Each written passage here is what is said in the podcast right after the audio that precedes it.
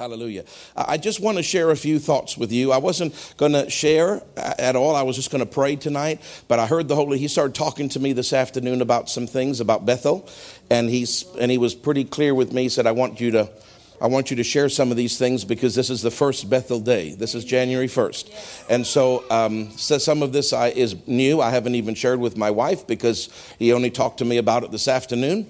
And, uh, but I just want to put it in context. Second Kings chapter 2, please.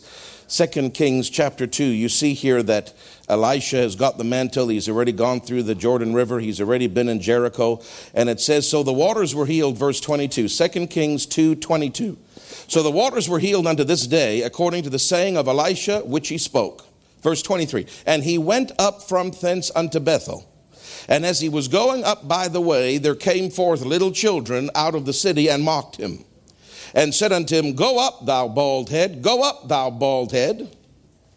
now, Elijah was hairy.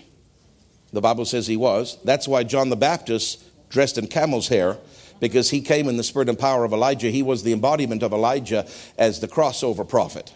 And that's why he dressed like that because Elijah was very hairy, the Bible says. But he just, you know, some guys are like that, some guys are not. But Elisha was bald. So he, he wasn't he wasn't hairy. So just just so you know that, right? And so what these children were mocking him, and they were saying just they were saying, you know, how Elijah went, Elijah went up they were mocking him, saying, Well, you know, your, your, your, your leader went up, so why don't you go up, Baldy? That's what they were saying. They were talking about something very holy that God had done, which was take him up in a whirlwind. I mean, that's, that's astonishing. Uh, he actually never saw death like, like Enoch. There was only two human beings in the Old Testament that never, their hearts never stopped beating Enoch and Elijah. Even Moses died. It's just that Michael took his body. You know, they couldn't find it, and Satan was looking for his body, and Michael took it and hid it, but he still died on, the, on Mount Nebo. Every other human being, their heart stopped except Elijah, and except that's probably why they're going to be the two that come back in the Great Tribulation period in the Old Testament. nobody knows, but it could be those two that come back and are killed by the Antichrist and then raised from the dead, because under the old dispensation, every person had to, they had to die in the traditional way. Now, in the New Testament, that doesn't apply because millions of Christians aren't going to die, including me and you. We're going up in the rapture. But in the Old Testament, before Jesus paid the price, every human being had to die. And so it's probably those two that will come back in the end days, and, and that says that the two Old, Old Testament people came. But anyway, Elijah, this was a holy thing that happened with Elijah. And for these young kids to come and mock holy things, are you listening? Yeah mock holy things. They were mocking the, what, happened, what God did in the miracle of Elijah. So they were mocking supernatural actions of God, and they were mocking the man because they called him Baldy. And so there is a danger to doing that. In the New Testament, God don't kill people, but that doesn't mean there's still not judgment. You'll open a door for the devil. The devil will come. You don't need God to do nothing. Uh, you'll open. You'll open problems. So I just want to put in context. We know we're following the timeline of Elisha because back back a number of years ago, God said to me in, in January 17th, 2017, that was the actual day, uh, very early in the morning, uh, really all the way through the night. I don't think I slept that night, but He started talking to us about how there was going to be two different timelines. One, he said, is going to be the, the David analogy, and one would be the Elisha analogy. And he said the David analogy is David was, David was in, in, in, a, in that, what's that first place that we always call your basement? The cave of Adullam. That, no, but your basement wasn't the cave of Adullam. That's what God said it was, so just relax, Lorraine. And then he went from there. Where's the next place he went to? Ziklag and that was a season. And then, and then of course, he, be, he stepped into his assignment as king, and he went into Hebron. And then, of course, uh, later on, seven and a half years later, he stepped into, Jer- into Jerusalem. So he said, on the bigger picture, that's what's happening here. And, and, and even from the time he stopped serving Saul, until the time that he went, it was a certain number of years. I didn't come up with any of this. God spoke to me. And he said, from the time that you ended in this part of your ministry until the time that something special is going to happen and you're going to step into an anointing and an assignment, he said, it's the same number of years. There's a, there's a parallel between the two. And that, and that, that, that was 2020 that he said that's going to culminate in. And he said it's going to go to 2027, and then you're going to step into something else called the Jerusalem years. So on the larger timeline, it was from David. But then God started getting more specific within that larger timeline, and he said, Now I'm speaking. He came to me. I didn't ask him, I didn't make this up. He said, Now I want you to follow what happened with Elisha, because the same will happen with you. And he said, Notice how when Elijah said to him, we won't read for sake of time, but he said, God's sending me to Bethel. And then he said, God's sending me to, to uh, Jericho. And then he said, and, and, and he had these different stops. And then God sending me to Jordan. And God said to me in January 17, 17, He said that now those specific timelines are going to happen now. And He said, so in 2017, there was a Bethel year for us. And then 2018, uh, he, he said, now that now's the next year. And then 19, that was Bethel, then Jericho, and then Jordan. And then he said, in 2020, it's the plain, it's the plain of Jordan, and that's where Elisha received that special assignment, which was a, which was a, a it's like a dual a duality, because on that year he received his mantle, but also on the David timeline, David sat down in the anointing as king.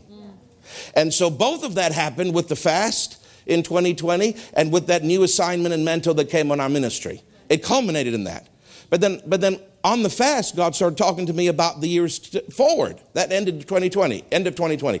He said, but now follow Elisha's footsteps and go follow him because every year will be one, will be one experience that he had. And he, I'm just reminding because we have new people that may not have heard that. And so in the first year, Elisha got the mantle and he went back to Jordan. And there was certain symbolisms and things that happened in 2021. We won't talk about that, but we talked about it much in that year. And what God told me would happen exactly happened. Then he said 2022, last year, was the Jericho year. And we talked about it on Sunday morning. I, I, read you the different things God said would happen in the Jericho year, and everything he said to me happened because we see I'm, i did not make he came to me. He said you follow the footsteps of elisha. I didn't say i think this is cool. I'm going to make this my mandate. Right. he said you follow the footsteps. That's, a, that's the exact phrase he used with me. He said you follow the footsteps of elisha and I, and I will show you the things to come. Now that's scriptural because the Holy Ghost is, he's, he leads us into all truth. So there's, there's truth. There's more than one kind of truth. There's doctrinal truth, and then there's prophetic truth, and then there's truth about your future. He leads us into all truth, the Bible says, and shows us things to come, which means the Holy Ghost's job is to lead me into His truth generally, but also specifically for my life and for this church. I have to know. I don't get other people dictate to me the vision. I don't go to a conference to get the vision. I don't try something new because it worked for that church. I'm responsible and will stand and give an account. Do I know the vision for this church? And I spend time with God, and there's many people that pray for me that I would hear. And God has given us instruction and said, follow into the footsteps of Elisha during the season of Hebron. And so it happened before Hebron even started, because Hebron started in 2020. But it started in 2017, 18, 19. Those were three stops. 20 was the, this bridge year. 21, 22, 23. Now we've just entered into 23. He went from, from the mantle to the river Jordan, over to Jericho. We've talked about all that. And then he steps over into Bethel. He's on a journey, and we're on a journey. And there he they said, Go up, bald head, verse 24. And he turned back and looked on them. Oh my God, I don't know if you want the prophet to look on you like that. And cursed them in the name of the Lord. And there came forth, two she bears out of the wood. I guess the men were watching uh, football. But the lady bears, lady bears are more vicious than men bears. Did you know that? Husbands are too afraid to say amen. Um, two she bears came out of the wood and tear 40 and two children. Huh. And he went from thence to Mount Carmel and from thence returned to Samaria. So I already know what Mount Carmel is about. We won't talk about that now, but that's for 24 and 25 and 26. And then Samaria uh, is basically the beginning of the Jerusalem season, which is 27. But now it doesn't give you, are you with me? In Jericho, there was instruction about what he did. There was much to pull from. The list I gave you Sunday morning about it was a season of beginnings and, and the sweet waters, and he put the salt in there, and holiness, and the, the, the, the young men withstood him on certain things. There was information about Elisha there. On this, there's nothing said other than you know, these kids mock him and, he, and, he, and, and they die. Right? And the, the place is named Bethel, but that's about it. So I said, Well, Lord, you, I already kind of know what some of that means because you've already talked to me about what those, that mockery and that attack and different things, what some of it, not all of it, what some of it represents. I said, And I know that Bethel means you're going to speak, and you've already told me that this next year is going, this year that we're in now, we just started it. We're going to have more guest ministers, and God's going to speak through them. But I said, Lord, is there anything else? Because the story doesn't really give much information. But I'm happy with just those two things. If that's all I need to know, then that's all I need to know. And he didn't answer me. I've been asking him and asking him and asking him and asking him. But God is so specific. People don't realize it about God. God is on a certain clock, and it's not your clock. And he spoke to me today, but when I said, Lord, I've been asking this for months. And he said, I couldn't tell you until Bethel dawned. Now, I don't know why he couldn't, but he just didn't. Doesn't matter how much I asked, eh, he couldn't reveal it till now because now we're in it. See, there's certain things that are for certain times. And so this afternoon he spoke to me and he said, There is revelation that you've got from the Elisha story of Bethel. He said, But there is more to tell you. I said, Okay, I like it when he says that. Now, God is just the way, the pattern He works with me is He doesn't just say to me, and this is going to happen, and that's going to happen, and this is going to happen, and, that, and that's it. He doesn't do it that way with me.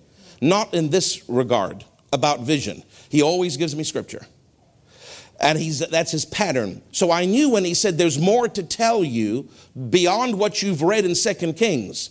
I knew that he was going to give me scripture because that's the pattern he uses in this form, not in other ways he talks to me differently, but in this form about vision and about the church and about what's going to happen, he always gives me scripture. So I asked him, I said, Lord, what scripture? I just know you're going to do that because that's always the same. you do it the same way with me. So what scripture is there? And he said, There are many scriptures about Bethel, but I want you to focus on Jacob and Abraham.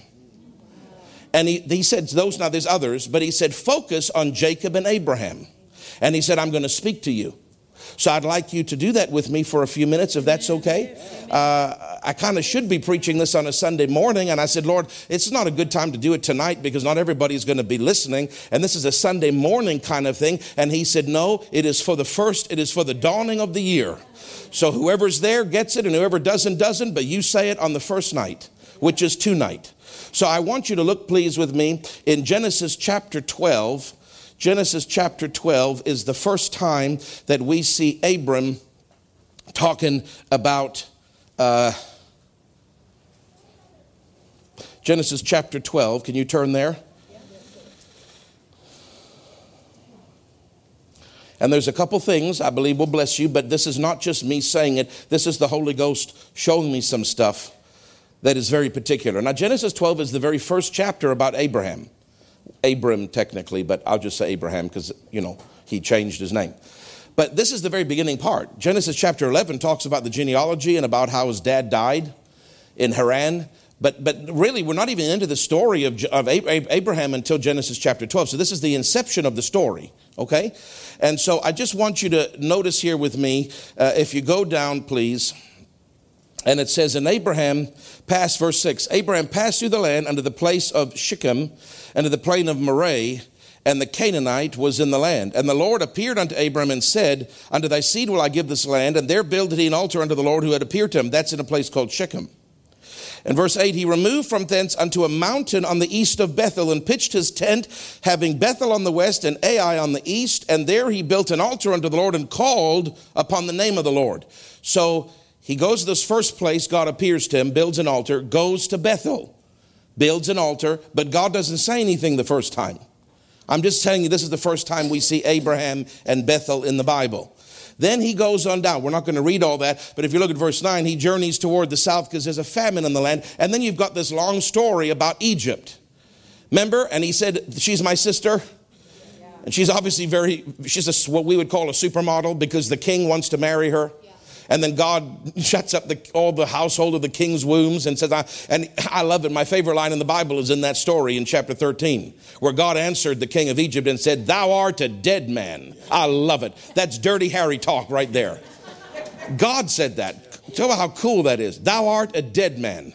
You don't want God saying that to you anyway. We're going to skip over. That's all chapter 13 about he's down there in, and then he leaves, and, and he's blessed. He's very blessed when, when he leaves, uh, when he leaves the south.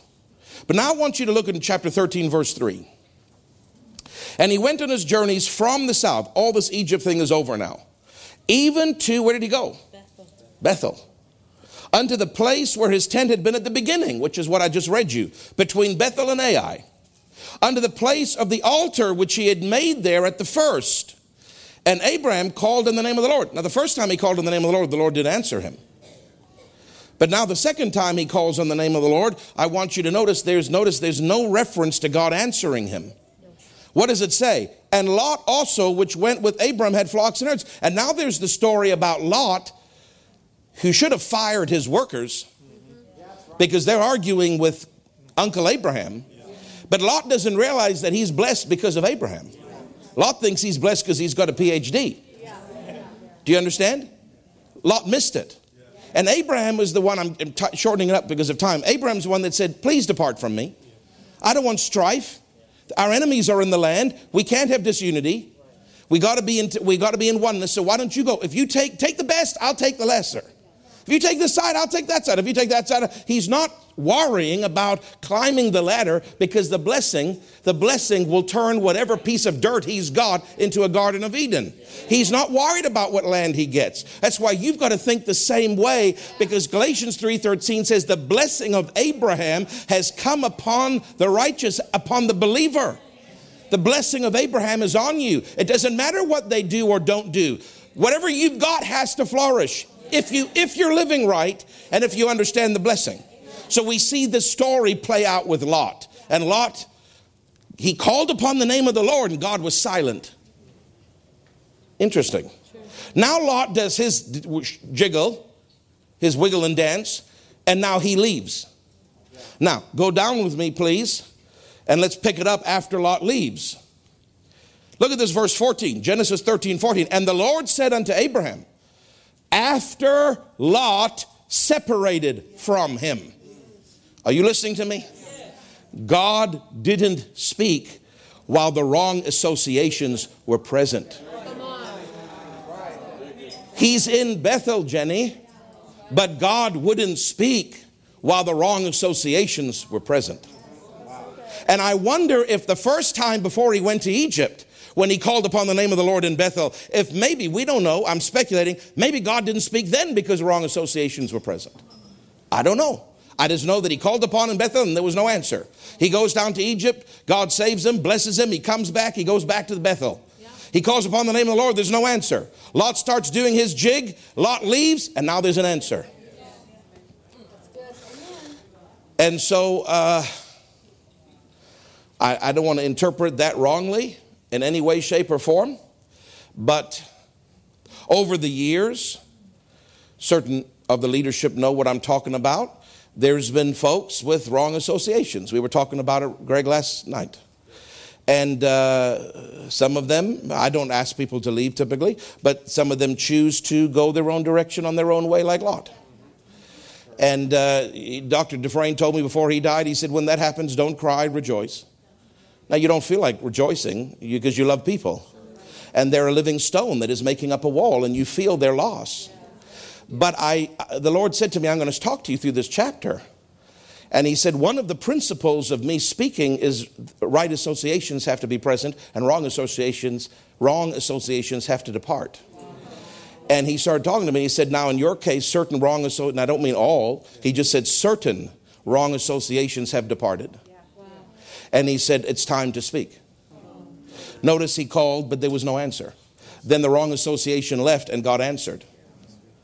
Now, I'm not saying that in every single case with us, but I just know that we've gone through a little bit of a season the last few years, haven't we, Taylor? Where there's been some some folks we that we thought and then they weren't, and we thought and then we weren't, and, and, and it's been difficult to process in my heart and different things. But he encouraged me this afternoon, and he said, uh, "Remember what Dr. Dufresne said: Don't cry, rejoice." And he said, "With right associations, I'll speak," which would indicate, to, and you've gone through it too with wrong associations, brother, certain things are held back. But with right associations and where people's hearts are right, people around you with right hearts. See, Lot was competitive, competitive, proud, and jealous. And people that are around me and this ministry that are competitive, proud, and jealous need to leave because you're actually hindering God doing what I need God to do.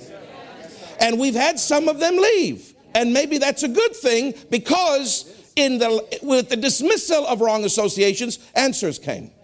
Instruction came. Now God has said to me before today, this is going to be a year where I talk, and I'm going to talk a lot through guest ministers, but I'm also going to talk directly. Yeah. Well, how could God talk in Bethel we obviously have to have passed the association test. Do you understand? I'm not saying that everybody is a little angel with wing buds coming out of their shoulder blades in this room or in our congregation, but I'm saying he's already said, I'm going to speak. But with Abraham, he couldn't speak because of wrong association. So if he's already told us he's going to speak, it means this association thing, we must have licked it kind of. We must have dealt with it more or less. Are you with me? So don't be a proud, jealous, and competitive person. Because you can hinder the plan of God for the church and obviously for your own life. Flow with the vision, flow with where we ask you to serve. Just stay humble and just stay excited. That's good. Praise God. Now, I want you to notice that that was one lesson that he taught me today. He said, Wrong associations can hinder my move. But I've told you now I'm going to start to move, so some wrong associations, don't worry about it because you're moving on. And this is a good thing. Don't always cry when certain people leave. Are you listening to me, congregation? Church is a very unique and strange place. You come, you make friends, you get together, and then all of a sudden, sometimes time passes, and then that friendship is gone. And it might hurt a little bit and it might sting a little bit and you might wonder what happened and you might even hear things uh, that you're not even sure uh, is this did, did, the church do something wrong? Did pastor do something wrong? And it's just better that you don't touch it with your thought life. And it's better that if you have questions you come ask you don't just accept whatever is said the, through the grapevine. And it's just better that you just let that relationship go and move on because the vision is moving on. And god spoke to me. I'm not making this up. He spoke to me this afternoon he said, There's more revelation about Bethel than what you've read in Second Kings that applies to you in this year. Focus on Jacob and Abraham, and I will speak to you. And so I started with Abraham because he's the boss. He was, he was Jacob's grandpa. So let's start chronologically. And I started with that. And the first thing he said to me was, Wrong associations will hinder my move. But I've told you I'm about to move, which means certain right associations are now in place.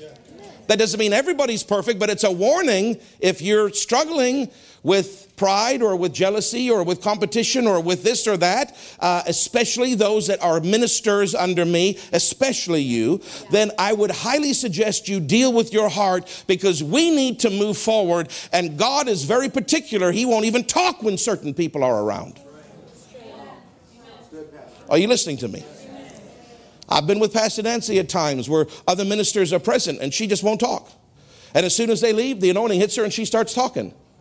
I can't tell you how many times that's happened. It's because whatever is going on in their heart is hindering that flow of the anointing in her. And she just stays quiet till they're physically removed from her presence, then the anointing will start working. It's the same thing with Abraham and Lot. So, praise God. That's just, that's not maybe on the main list because we're not, he didn't tell me to do anything or that we have any wrong associations, that we need to remove people. He didn't say action was required. He was just kind of giving me a, a little insight into the spiritual realm so that I understood, oh, so sometimes things have to be changed before God will do certain things. And sometimes in business, it's the same way. And sometimes in your personal life, it's the same way. And sometimes you've got friendships and God's not dealing with you, things aren't working for you. Why don't you check who your friends are? I, this is for somebody because I can feel the anointing on it when I say it.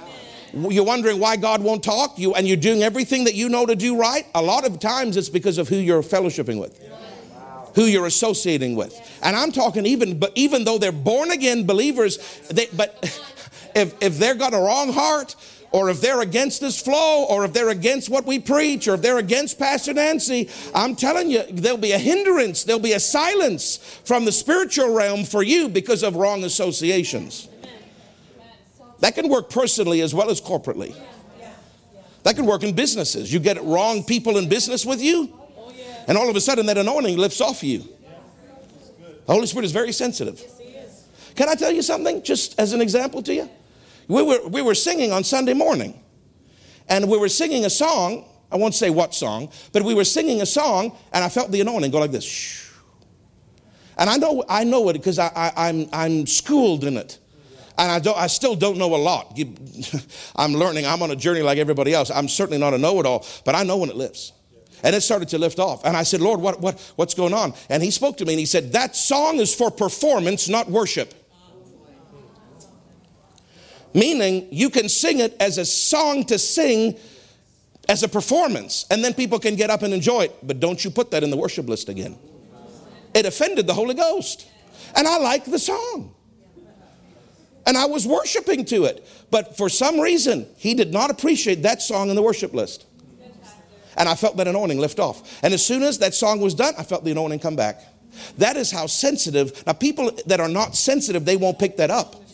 But and sometimes it's I'm the only one that will pick that up. I'm not even my wife, and it's not because she's not sensitive. It's because I'm the one that has to make the decision. So sometimes the only reveals it to me, nobody else. And people can still feel a measure of the anointing, but I, as the leader, can feel the distinction because I'm the one that has to make the decision. I'm going to be responsible for God. I only say that to say this He is very sensitive. The Holy Spirit is very sensitive. If He can lift off because a certain song is more performance based than worship based, how much more can He lift off when you're having coffee and, and chumming around and buddy buddies with somebody that, that, is, that is just got something's wrong with them. I don't mean gross sin, it could just be a heart issue. I'm not saying leave all your friends. I'm just saying ask the Holy Ghost. Lord, are my associations helping the anointing on my life or hindering them? And then He'll show you. Because the next time you're having lunch with them, there'll be something on the inside that you go, I don't know what this is. I don't know what this is, but I'm uneasy. But I like this person and everything's great. And they're not even saying anything wrong, but something's wrong. Follow that. Follow that and stop having lunch with them. That's if you want to be spiritual. You just want to keep going the way you're going, then just ignore that and the Holy Ghost will stop prompting you. But then when he prompts you because he wants to make you a million dollars through a business or through this or through that or through an investment, uh, you're not going to hear that either. Because now you've so grieved him over the, what you didn't like, what he told you before. Now, when he's trying to tell you something that will actually bless you, now you're not going to hear him either. This is not making you happy, but anyway, we'll move on. I know it's not, I know it's a bit meddling, but it's important. So that divine association thing is not something I have to take action on, but he was just letting me know. Maybe some of you know, though, need to take action on it. I don't know. But I want you to see this now, verse 14, because this is the first thing, other than what we see with Elijah, Elisha, and the kids, the mockery, the attack, and the overwhelming power to deal with the attack. And the fact that Bethel is the word house of God, which means God's going to speak because he always speaks in Bethel. That's what we came into this year knowing. But today he revealed some more. Other than the association principle, the first thing on my list that he said to me was this in verse 14 And the Lord said unto Abram, after that Lot was separated from him, Lift up now thine eyes and look from the place where thou art northward, southward, eastward, and westward. For all the land which thou seest, to thee will I give it, and to thy seed forever. And I will make thy seed as the dust of the earth, so that if a man can number the dust of the earth, then shall thy seed also be numbered. Arise, walk through the land in the length of it and in the breadth of it, for I will give it unto thee. Then Abraham removed his tent and went and dwelt in the plain Mamre. So in that Bethel experience, once Lot just departed. And God answered. See, God speaks in Bethel. God said to him, and I, I, read all that and I said, Lord, what do you, what do you say? Like, what does all that mean? And he answered me and he said, in the season of Bethel, I told Abraham about how much I'm going to bless him. I told him how much I'm going to bless him. And I told him to look and I told him to walk. Did you see that? Look in the eye of faith and then do something about it. Walk through it. Walk through it. Put your feet on the ground. And so, principle number one, other than the Elisha principles, he said to me, he said, This here in Bethel, I'm going to talk a lot to you and the congregation for their private lives as well as for their corporate lives with promise of life. I'm going to talk to you about how much I'm about to bless you. Yeah. Now you say, well, why do I need to know that? Because if you can't, if you can't accept what God is saying about the blessing, you've got to process it. You've got to agree with it. You've got to believe it, and then you've got to start speaking it, and then you've got to start walking it out, or it will never happen. So don't look at it and say, well, what's the point of God talking to me? Just bless me. Don't, let's just skip that step and just bless me. No, God always talks about things before he does things. And he said, and I know he's talking about the Jerusalem season, but he said, I'm going to start talking this year about how much I'm going to do for this church in the, in the days to come. About the building, about the miracles, about the revival, about what's going to happen in Jerusalem. I'm going to start talking because that's what he talked to Abraham about. And he said, There's certain things that you need to look in the eye of faith and see. Listen, Jenny, he said, But there's other things that you need to walk out in the Spirit. Oh, my God. I said, Lord, is there anything physically I need to do? Do I need to go and walk some property somewhere? Or are you going to show me where the new church is going to be and I need to pace and put my feet on the ground? He said, No, not unless I tell you. He said, I'm talking about things of the spirit. He did things in the natural. He opened his eyes and he physically looked and he took his shoes and he walked that place. He said that's what he did in the natural, but I'm telling you to do it in the supernatural, in the spiritual realm. He said, I'm going to start talking about certain things I'm going to do for you in the future and for this congregation and for this church. So we, we better pay attention. We better start anticipating that. And I know some of it's going to be through the ministers and some of it's not. And he said, and then I want you to open your eye of faith and see what I'm talking about by faith, and then start to walk in the Spirit as you pray, walk certain of these things out. So that before the end of the year, you've already walked in the Spirit, so to speak. You've already walked out in prayer some of the things I've been talking to you about. Because if you don't walk it out in the Spirit, you'll never walk it out in the natural. I know that sounds simple.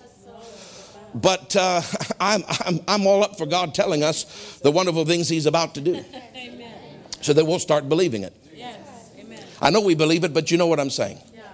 So there, there was Mr. Abraham with Bethel. All right? And now I need you to look, please, with me, uh, and we're going to look at Mr. Jacob very quickly. Mr. Jacob, his grandson.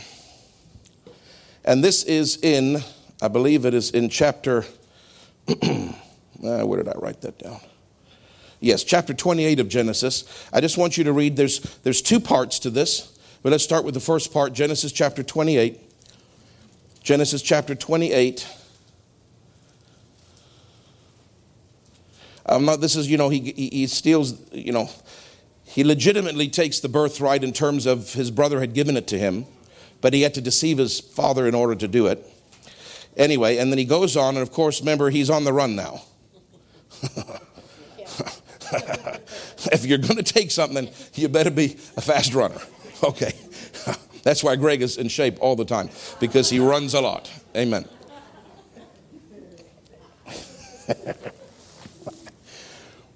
okay. And Jacob went from out, verse 10, 28 10. And Jacob went out from Beersheba and went toward Haran. Remember, he's going to work for his uncle.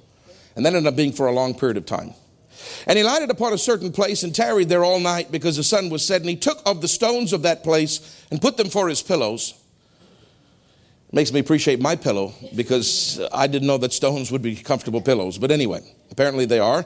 Uh, and lay down in place to sleep. And he dreamed, and behold, a ladder set up on the earth, and the top of it reached up to heaven. And the behold, angels of God ascending and descending. Notice they ascended first, which means they were on the earth and then they came they went up and they came down. That's very representative of angels bringing supply for us. And behold the lord stood above it and said i am the lord god of abraham thy father and the god of isaac. The land whereon thou liest to thee i will give it unto thy seed. And thy seed shall be all as all the dust of the earth, and thou shalt spread abroad to the west, to the east, to the north, to the south. Remember, same things that God said to Abraham. Do you know one of the, one of the, the interesting parts that people don't know is that Bethel was eh, later on, but God knew that it would be used for that purpose. Bethel was a crossroads town, crossroads city. People don't know that. It was the middle marker. Everything of the northern kingdom was north of Bethel, everything of the southern kingdom of Judah was south of Bethel. It, the road went through Bethel north, from, from, from Hebron in the south to Shechem in the north. And it went east and west. It was an east and west dividing line toward going, going east and then south toward 11 miles down toward Jerusalem. And if you kept going east and you went to the Jordan River and then over into Edom and it went all the way over uh, to the coast of the Mediterranean Sea, it was a crossroads city. So it was very busy. Now, God knew that it would be used for that purpose. It's interesting that in the crossroads city where north, south, east, west, the, the main roads went through Bethel, God, in that same place, even though there were no roads at that time, said, Look north, look south, look east, look west. He said it both to Abraham and to Jacob. You're in a crossroads city. Now look. In future, there's going to be roads going this way. But I want you to look, look, look, look. Everything you see, I'm going to give you. I think that's. And in thee and thy seed, all the families of the earth will be blessed. Verse 15, and behold, I am with thee, and will keep thee, will protect thee in all the places whither thou goest, and will bring thee again to this land, for I will not leave thee until I have done that which I have spoken of to thee. Jacob awaked out of his sleep, and he said, Surely the Lord is in this place, and I knew it not. And he was afraid and said, How dreadful is this place, or awesome is this place, is a better word than dreadful. It's a good word, not a bad word, dreadful. How precious, how awesome, with a reverential fear of God is this place. There is none other, this is none other but the house of God. It was called Luz, L U Z, up to that point. He changed the name to Bethel. And this is the gate of heaven. And Ro- Jacob rose up early in the morning and took the stone that he'd put for his pillows and set it up for a pillar and poured oil upon it. And he called the name of the place Bethel the house of God. But the name of the city was called Luz at the first. And he vowed a vow saying, If God will be with me and will keep me, God just said he would, keep me in this way that I go and will give me the bread to eat and the raiment to put on, so that I come again to my father's house in peace, then shall the Lord be my God, and this stone which I have set for a pillar shall be God's house. And of all that thou shalt give me, I will surely give the tenth unto thee. And I read that and I said, and I closed my eyes. I said, "Now, Lord, what do you want? Is you said to me to study these two men, and that you'll speak to me, and so talk to me. Uh, what what applies to us out of this?" And he said, to me, "I did not expect him to hear. I did not expect this." Said Johnny, but I'm telling you, you mark my words. This will come to pass because I know his voice when he speaks to me.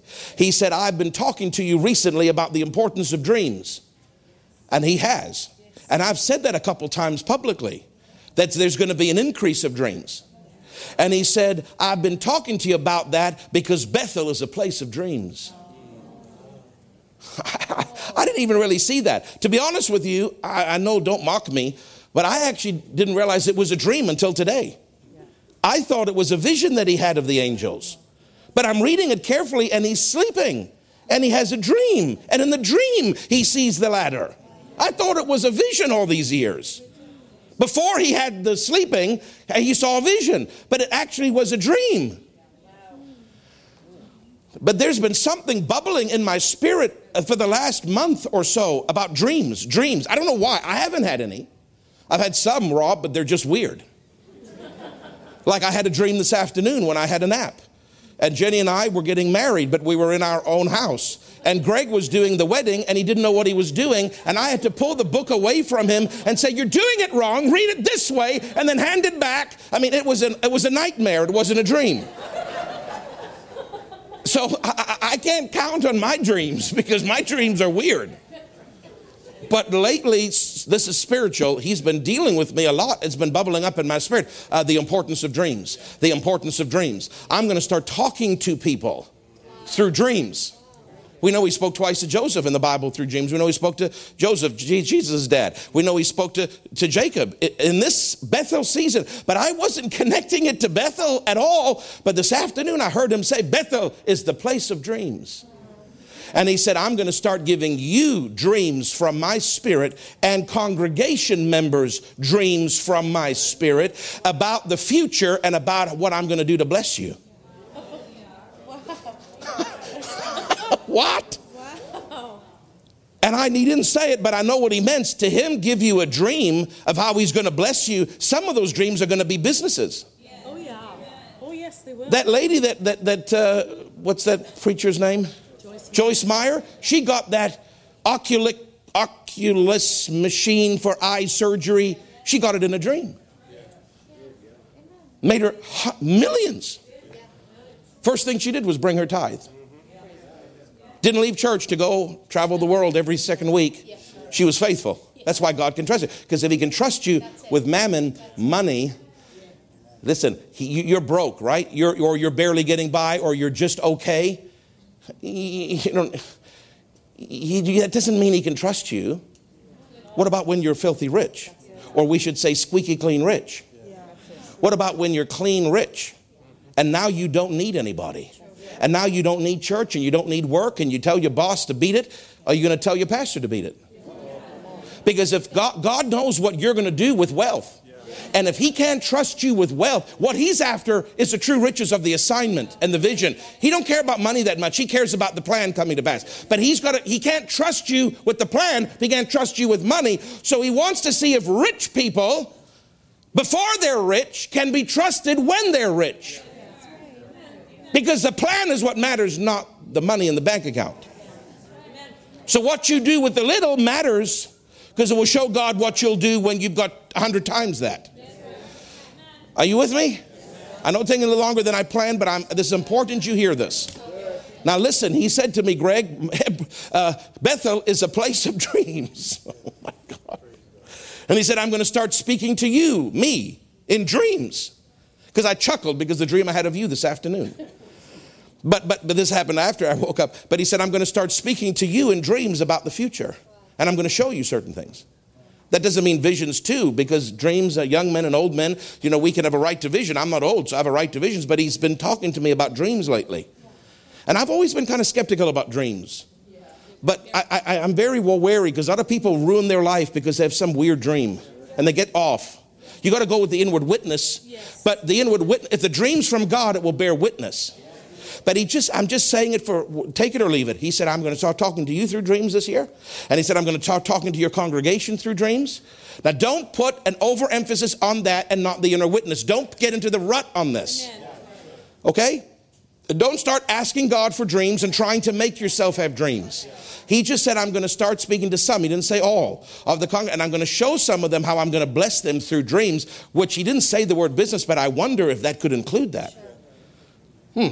And then the third thing about dreams, he said, and it's not just you and your sheep. He said, I'm going to start this year. He can't do it till this year. It might even start tonight because it's a set time with God. But he said, I'm going to start giving people outside your church, both Christians and sinners alike, this year, I'm going to start giving them dreams about their assignment to help with the vision. And he said, and when people come in the future, you can ask them, when did you get that dream? And you'll see they'll say, it started in 2023. I'm telling you, it'll come to pass. It will come to pass because Hebron is a place of dreams. My God. Secondly, he said angel activity is going to increase.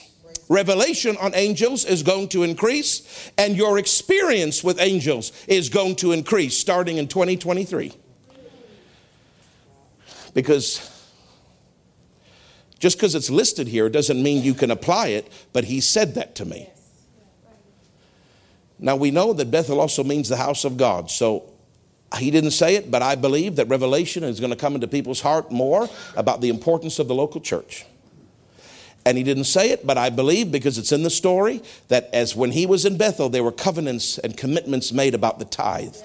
And I believe revelation is going to come to people in our congregation in this year about tithing. About the preciousness and the holy, the holiness of it. It's not just money, it is a holy act. Now, God didn't tell me those two things. I, I see it in the story and I can claim it. Lord, speak to my congregation about the preciousness and the importance of the local church because Bethel is an emphasis of the house of God. Speak to our congregation about the importance of the holy tithe because Bethel is a place where covenants were made about the tithe. But what he did say to me is he said, It's a place of dreams. I'm going to speak to you, congregation members, and those outside, both Christians and sinners alike, about their role in the future. And it's going to start this year. And I'm going to show your congregations things how I'm going to bless them through some of the dreams that they have. And he said, and it's a place of increased three things revelation on angels, activity of angels, and, and uh, experience with angels. He said, some of the congregation members are going to have experiences with angels this year. Now, don't look for that and don't try to make that happen. If it happens, then it happened. Don't try to make it happen. But he said some of them are going to have experiences with angels this year that they've never had before. He said, but the activity, and the word activity means th- they're going to be doing things more. Why? Because of the increased revelation. Angels will not work more if you don't have revelation about them and use them. But because of the increased revelation that's coming this year about angels, we're going to see more activity. Angels are going to do more activity. But he also said there's going to be more experiences with them.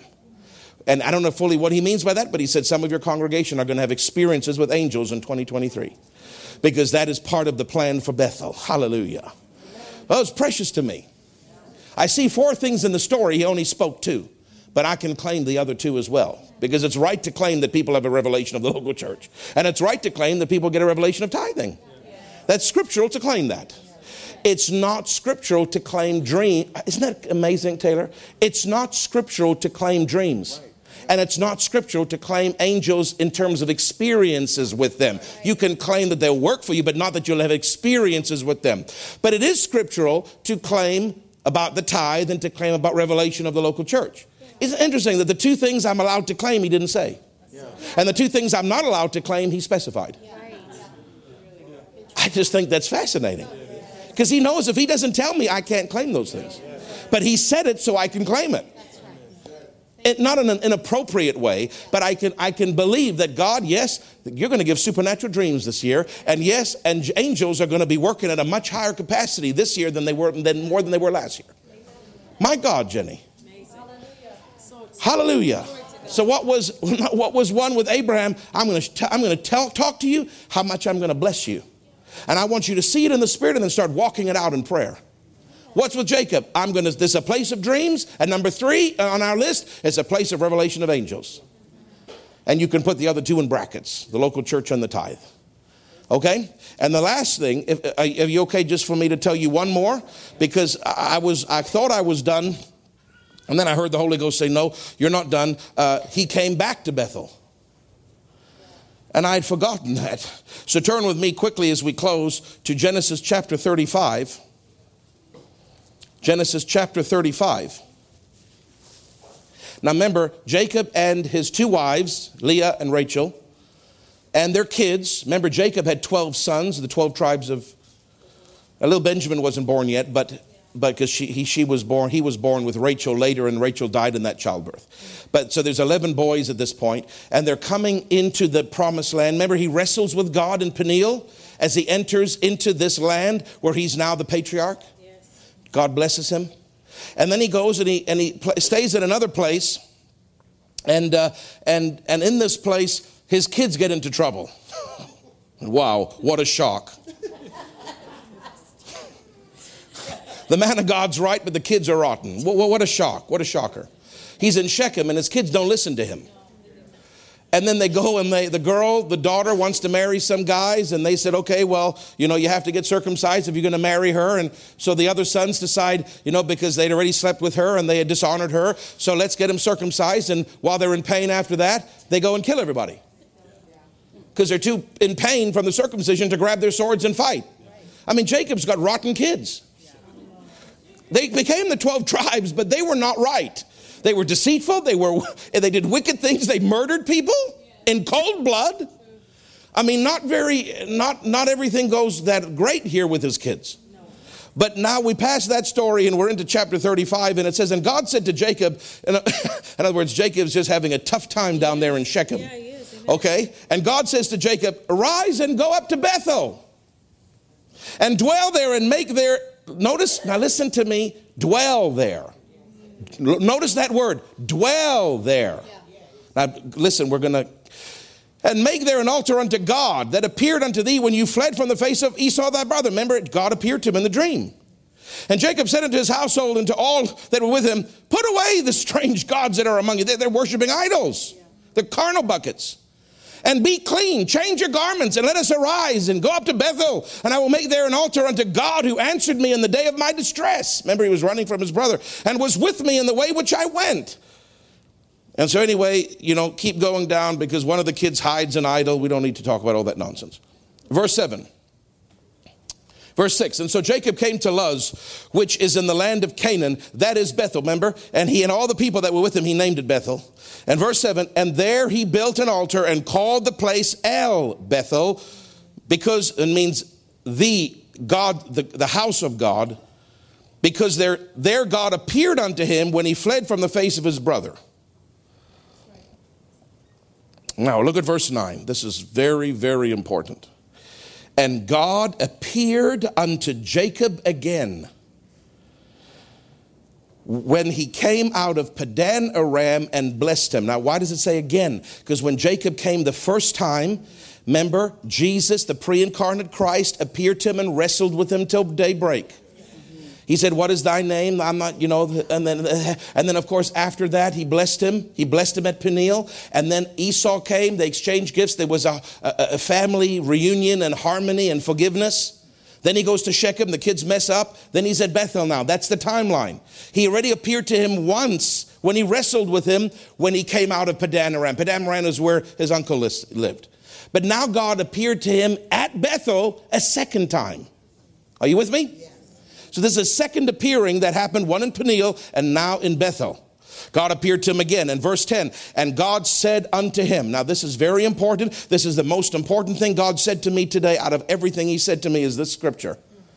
And God said unto him, Thy name is Jacob. Thy name shall not be called any more Jacob, but Israel shall be thy name. And he called his name Israel. He changed his identity. And God said unto him, and I watch now, look at the similarities of what God did with Abraham in Bethel. He talked to him about how much he was going to bless him. Now look, he does the same thing with the third generation Jacob. And God said unto him, I am God Almighty. And that word God Almighty is El Shaddai. I am God Almighty. Be fruitful and multiply. A nation and a company of nations shall be of thee, and kings shall come out of thy loins. And the land which I gave to Abraham and Isaac, to thee will I give it, and to thy seed after thee will I give the land. What did God do? He talked to him how he was going to bless him. Yes. Do you see that? With grandpa Abraham in Bethel, he talked to him, I'm going to bless you. Right. Look and walk. I'm going to bless you. With grandson Jacob, he says, I'm changing your identity and I want you to know I'm going to bless you. I'm going to bless you. Nations are going to come out of you. Your future is bright. Are you with me? This year, 2023, God is going to talk about our future and how bright it is. This is, a, this is not just me quoting scripture. This is a revelation that God gave me this afternoon. This is beyond just a teaching. This is a prophetic word, a rhema word that God spoke to me. And I've actually never quite even seen it this way anyway. So this was kind of fresh to me anyway, even though I've read it so many times. He said, In that place, Bethel, I talked both to the previous generation and the latter generation again and again about how much I was going to bless them. He's going to speak this year. It's a year that God speaks.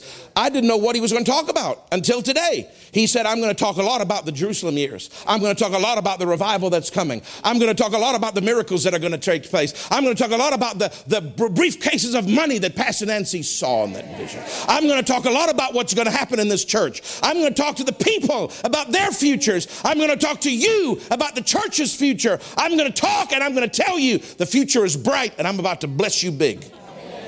Now, I can't just claim that just because that's God said that to me, Jenny. Mm-mm. And God went up from him, verse 13, in the place where he, that means it was an open vision. God came down and spoke to him. The first time was a dream, the second time was an open vision. And God went up from talking. And what did Jacob do? Set up a pillar in the place where he had talked with him, even a pillar of stone. There was already a pillar there. He sets up a second one, and he poured a drink offering thereupon, and he poured oil thereupon. Remember, the first time he only poured oil. This time, because it was an open vision, which is greater than a dream, he poured a drink offering and oil. And Jacob called the name of the place where God spoke with him Bethel. Now, look at this. Just pay attention now. I don't say this in any kind of, I just, I, I, anyway, I just say it. And they journeyed from Bethel. And there was but a little way to come to Ephrath. And Rachel travailed, and she had hard labor. And it came to pass when she was in hard labor that the midwife said to her, Fear not, for thou shalt have this son also. And it came to pass that as her soul was departing, for she died, that she called his name Benoni, but his father called him Benjamin, Benoni meaning sadness, but Benjamin means laughter. Now listen, listen to me. The Lord said something to me today. He said, Did you notice I told them to stay at Bethel? Did you notice that? Go to Bethel and dwell there. The word dwell in Hebrew means set up permanent residency.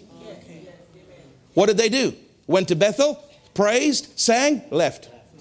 What happened when they left? Hard labor and death. What happened when they got out of where God told them to be? Things that would have probably gone well if they had stayed went wrong for her.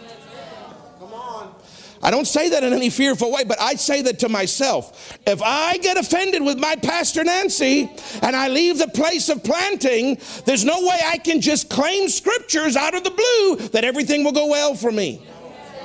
Because things go well when you're in obedience and in the right place.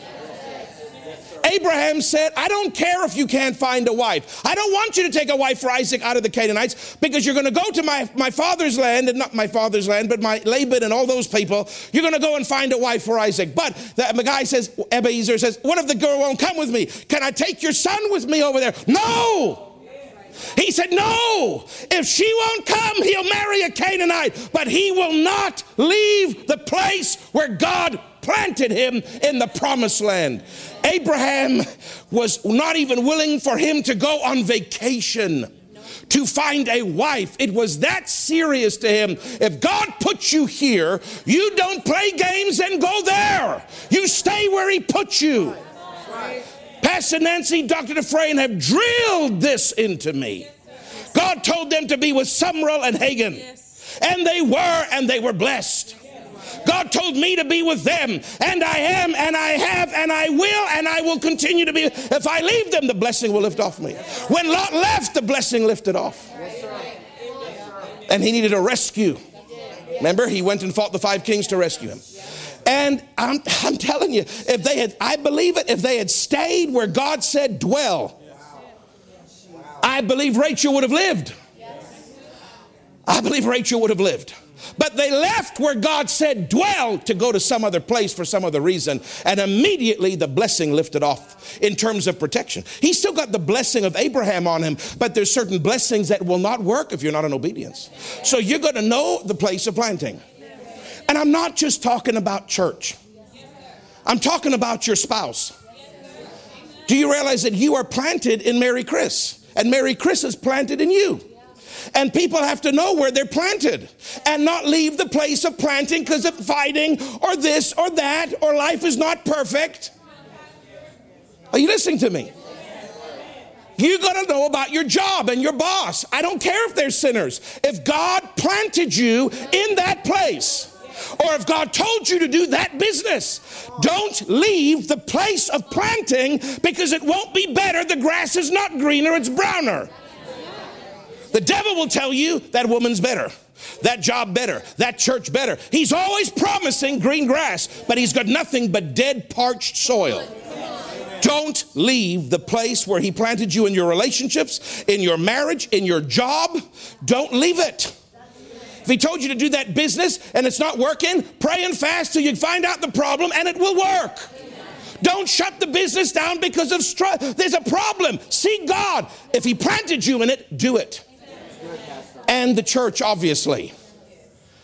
Don't just, well, they, they, pre, they, they preach different or they have a bigger building or they do it shorter. Uh, that's all carnal, mental, natural thinking. You got to know where God 1 Corinthians 12, 18, God planted you, placed you in the body as it pleased Him, not as it pleased your, your sensitivities. But I want a black pastor. Tough luck. I mean, I'm black inside, white outside, but tough luck. I'm a centennial egg. It's black inside, white outside. I'm a regular egg. I'm Chinese inside, white outside, Oriental. I mean, I mean, I just want a little bit of everything because I love everybody. But get over your sensitivities. Well, it's a long drive. God don't care. He expects you to get use your faith for the gas money, or don't buy a house that makes you commute.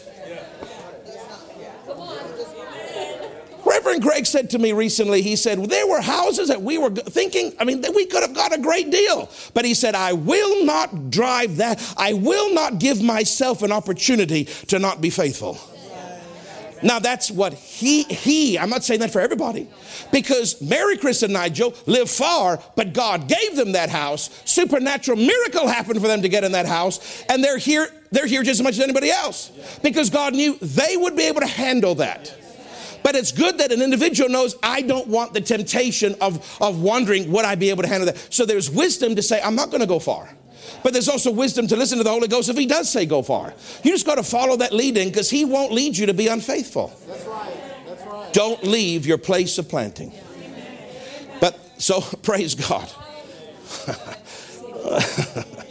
Bethel, that's a side note. It's like the association. It's not on my list, but it's a good side note. Watch your place of planting. But what's on my list? What did he actually say? Number one, it's a place I'm going to talk to you about blessing you. I want you to see it in the Spirit and walk it out in prayer. Number two, it's a place there's going to be an increase of dreams. You, your congregation, and others. Number three, it's a place where there's an increase of the, of the activity and the revelation and the experiences with angels. It's going to start in 2023. And number four, hallelujah. Remember the blessing on Jacob, he said, I'm going to bless you. That's already included in the first thing on our list because Jacob and Abraham are exactly the same. He talked about how he was going to bless them. So that's not number four because that's just a, a, repeat of what happened in number one. Do you understand? But number four, there were four things on the list. The fourth thing was, I'm telling you, this is very precious. I'm going to change your identity. Now, listen, I, I don't know what the fully this means. And when God said it to me, a presence of God came on me differently than the other three points. It was like a holy moment. I know when, when God is bringing a spotlight on one point that is more holy than the others, if I could put it that way. All of them are important, but this one is major. I felt the presence of God come all over when he started talking to me. And he said, I changed his name. I changed his identity. Listen to me. A name is who you see yourself as and who others see you as. He sees himself as Taylor, and we see him as Taylor. Identity change means you see yourself different and other people see you different. And he said, I'm going to, now I can't tell you everything because some of it's private, but he started talking to me in my life privately. He, he, he told me a couple things that this means, but you're going to figure that out for your life because I'm not telling you my private list, but I'm telling you the general principle. He said, I'm, I'm going to change the way you see yourself, and I'm going to change how others see you. There's going to be a, such a working of the Spirit the deep working of God inside you, that you're actually going to change the way you see yourself and the way other people see you, and it's going to start in 2023. He said, Because in the place of Bethel, I changed his identity. And he said, In this year, I'm going to start changing your identity, Craig. Now, how that's a heavy, and the presence of God came real strong. So I knew he was highlighting this point as the most important point. Now, I don't want to tell you what, because he already told me two things, and it's probably more, but he's just started with two things. That's my private business, not yours. But I would strongly encourage, because he's already started telling me this is going to start happening this year. He's already told me one thing for me. And he said, when this, when you yield to this action of the Spirit, you're actually going to change, you're going to see yourself differently. It's going to change the way you see yourself, and it's going to change how other people see you. There's an identity change. My name's not changing, it's not the physical name, but there's actions and things that I see myself as. And listen, that applies to every one of you. There are things in your life that, that, are, that, are, that are not the highest flow. And that God wants you to start, He wants to do a work in you by the Holy Spirit so that you will see yourself the way He sees you and the way He wants you to act, not the way you've been acting in the past. He's going to change the way you see yourself if you'll let Him. That's the way you think and also some of the things you way you act. And it's actually going to be so dramatic that other people are going to notice it and start changing the way they see you. Now, Jenny, I'm telling you, that was a very holy thing. It's almost too holy. I almost don't even want to say it because it feels so holy. It was so holy when he said it to me. You know, when holy things are said, you don't want to talk about them. They're too precious because if anybody were to mock or, or go, hmm, well, that's stupid or something, it would grieve me. It would grieve the Spirit because when God says it in a holy way, you may not, I may not be able to express it to you with the same gravity that he expressed it to me. And that's why I don't always want to share things because you weren't there in the room and you didn't feel the presence of God like I did. And He didn't bear witness how holy this was. So if I don't express it right, you might take it light and cheap. And that would grieve the Spirit and that would grieve me. So sometimes I don't even want to share it. But He said, share it because it's the dawn of the new year. It needs to be said. So I'm saying it and I'm asking you, every one of you listening and watching, and those that will watch after the fact, because not everybody's here tonight, Spend time waiting on God this year and don't wait till November. Start now and say, Lord, you said this is a year where there's going to be an identity change. And I'm part of this church, so I have a right to partake of that. Now, I'm asking you, Pastor, you're talking to him for his life, but I'm asking you for me. Now, this, this identity change is a private thing. It's not a corporate thing. It's a, no, we're not changing the identity of promise of life. It's an individual, personal thing for each person. Lord, show me what areas do I not see myself right as in? What actions am I doing that are not they're not who I really am in Christ? Teach me and change who how I see me. And let it be so distinct in my actions that other people will actually see me differently. Because I've changed who I really am because the Holy Ghost is doing a deep work in me. But you have to seek God yourself about that. And if you do, He will show you. And if you obey him, you will change and be better off for it. And if you don't and you disregard my counsel and ignore number four on the list and say, I don't have time to wait on God, then just keep doing exactly what you've been doing, exactly the way you've been doing it. And God will bless you as far as he can, and then he'll have to stop. Because he couldn't get everything over to Jacob that he needed until he became Israel. And he can't get everything over to you that he wants until the things in you that shouldn't be there, he has changed and taken out and put new things in, and your actions line up, and other people recognize it. Notice an identity change, other people notice. So you haven't succeeded in this unless other people notice it. That's your litmus test. If nobody thinks you're different, you're not different. But don't you know I'm so much better? Unless other people notice, you're not really.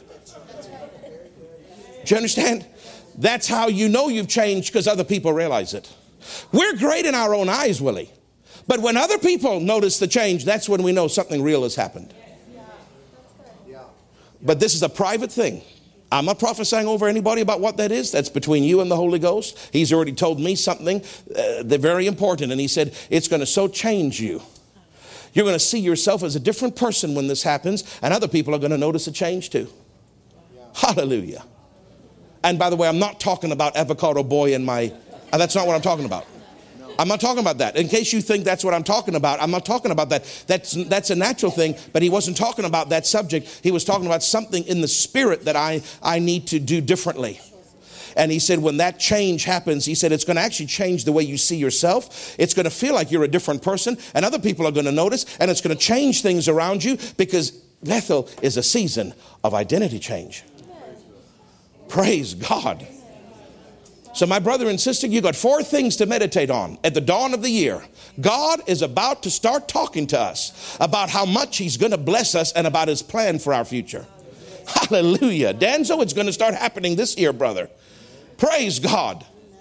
There's going to be instruction that comes, there's going to be dreams that come by the Holy Ghost. Don't search them out, but they will come.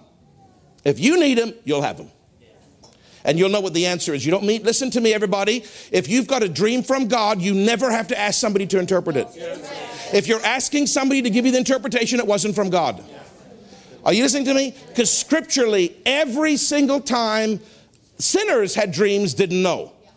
But believers, when they have dreams, the Holy Ghost reveals to you what it is. And if he's not, then put it on the shelf and ignore it. You don't need an appointment with me. To, I'm not Daniel, the dream interpreter. I'm not Joseph, the dream interpreter. Just put it on the shelf and let it go. Because if it's from God, you'll know what it means. And dreams are coming to some. Angel activity is increasing, and identity change is here. Praise God. Those are the four things he dealt with me about. Then on the side, we've got associations, watch them. We've got a revelation of the local church. We've got a revelation of tithing. There's also four subpoints, but they're not on the main list. Those are Associations, watch out for him. Make sure you treat the local church. There's revelation coming on that. Make sure you're tithing. There's revelation coming on that. That's all part of the Bethel season. And what's the last one? I can't remember. What's the fourth one, Taylor, that we just said? I said it's not on the list. Don't leave your place of planting. He brought that out to me from that scripture. They left and she had trouble. But that's not one of the main points because that's not something that I'm claiming. But, but he gave me four things to claim, and then he gave me four things that are subpoints that if you're smart, you'll pay attention to. But they're, they're not, they don't, uh, like the three that, you know, uh, what's Peter, James, and John were the three, but they didn't attain, the others didn't attain to the top three. Remember David's mighty men? He had 30, but they didn't attain to the three. There's always levels with God. The three, the four points are the most important points. That's what I've told you. But there's another four points that are less important, but they're still to be paid attention to if they apply to you. And they may not apply to you, but the first four apply to everybody. But these other four may not apply to you. Watch your associations. Watch your treatment of the local church. Watch your tithing and watch that you don't leave the place of planting like they did because you opened the door. Amen. It's as simple as that. That's all I can say. Praise God. But that may not apply to everybody. But everybody, God's going to start talking to you if you listen how much He's going to bless you. Hallelujah. He's going to show you the plan. We're going to have an increase of dreams. We're going to have an increase of angels and we're going to have an identity change. He's going to start changing stuff deep on the inside where others are going to pay attention and notice, you know, you're really different. There's something different about you. Hallelujah. Praise God. Heavenly Father, I thank you for these scriptures. Thank you for talking to me. Lord, we already know about the attacks and the overwhelming power to stop those attacks from Elisha's story. But Lord, thank you for saying there's more to reveal and focus on Abraham and Jacob, and I'll speak to you. Thank you, Lord, for speaking. We receive it with gratitude and with great, great respect. We don't take it lightly when you speak to us. Lord, you spoke to me, but through me, you're speaking to the people. It's from their office, their gift of a pastor. What I've given them is a gift today through that office. And Lord, they can take it and they can claim it and they can walk out as much or as little as they want. There's no pressure from me or judgment from me. Lord, I choose to take it fully and walk it out with all my heart. Because when you speak, and Jesus, you died for me and hung on that cross, the least I can do is obey you. I want to please you this year. I want 2023 to be smack dab in the perfect will of God. I want to honor you every week and every month of this year. I want you to be pleased with my words and with my actions and with my heart and with my thoughts. So, right now, one more time, Jesus, we dedicate, we close our eyes, we lift our hands as a congregation, and we dedicate our hearts and ourselves and our lives to you afresh and anew today. Jesus, we are yours. We live and move and have our being in you. Our desire and our whole purpose of breathing is to bring you glory and to fulfill your plan. It is not about our plan, is it about your plan for our life? Father, we thank you for encouraging us tonight. We thank you out of the so many things that you could have said to us. You chose to tell us that this year you're going to do a lot of speaking. You're going to speak through offices and you're going to speak to us directly. You're going to talk, talk to us mainly about the future and about the greatness of your plan and about the richness of your blessings and about the Jerusalem season and about the great days ahead. There's going to be increased dreams, there's going to be increased angels, and you're going to do a deep work on the, each, on, on the inside of each of us. Things that aren't right, things that are not, they're not where they should be. You're going to tweak and change and move and reposition. And it's going to feel like we're a different person, and it's going to feel like our, our, our identity, how we see ourselves, is changing. And it will even be proven out by how others see us. Lord Jesus, that is a lot in one year. But I thank you that we have 364 days left in order to prove this out and in order to see this come to pass. So, Father, I claim again that the sweet waters of Jericho will carry them into 2023. Well, we're in that year now, but the sweet waters are still carrying us. I thank you that we claim it. It's light and easy, and it's a light thing for God to supply our needs, corporately and personally. Thank you for meeting the budget, Lord Jesus, through the people, and thank you for exceeding it. We give you praise for the great things that you've done, and we've ended 2022 on a strong financial note. And I thank you, Father, the people won't take their hand off the plow. They'll keep pushing forward with me in their faithfulness of their tithes and offerings, and we'll have the best giving year yet we've ever had in this year because the path of promise of life is growing brighter and brighter. And so we have to do better this year than last year, or your word failed us. But we're going to prove your word out, and it will work in Jesus' name. We give you glory, we give you praise, and we give you adoration. In Jesus' name.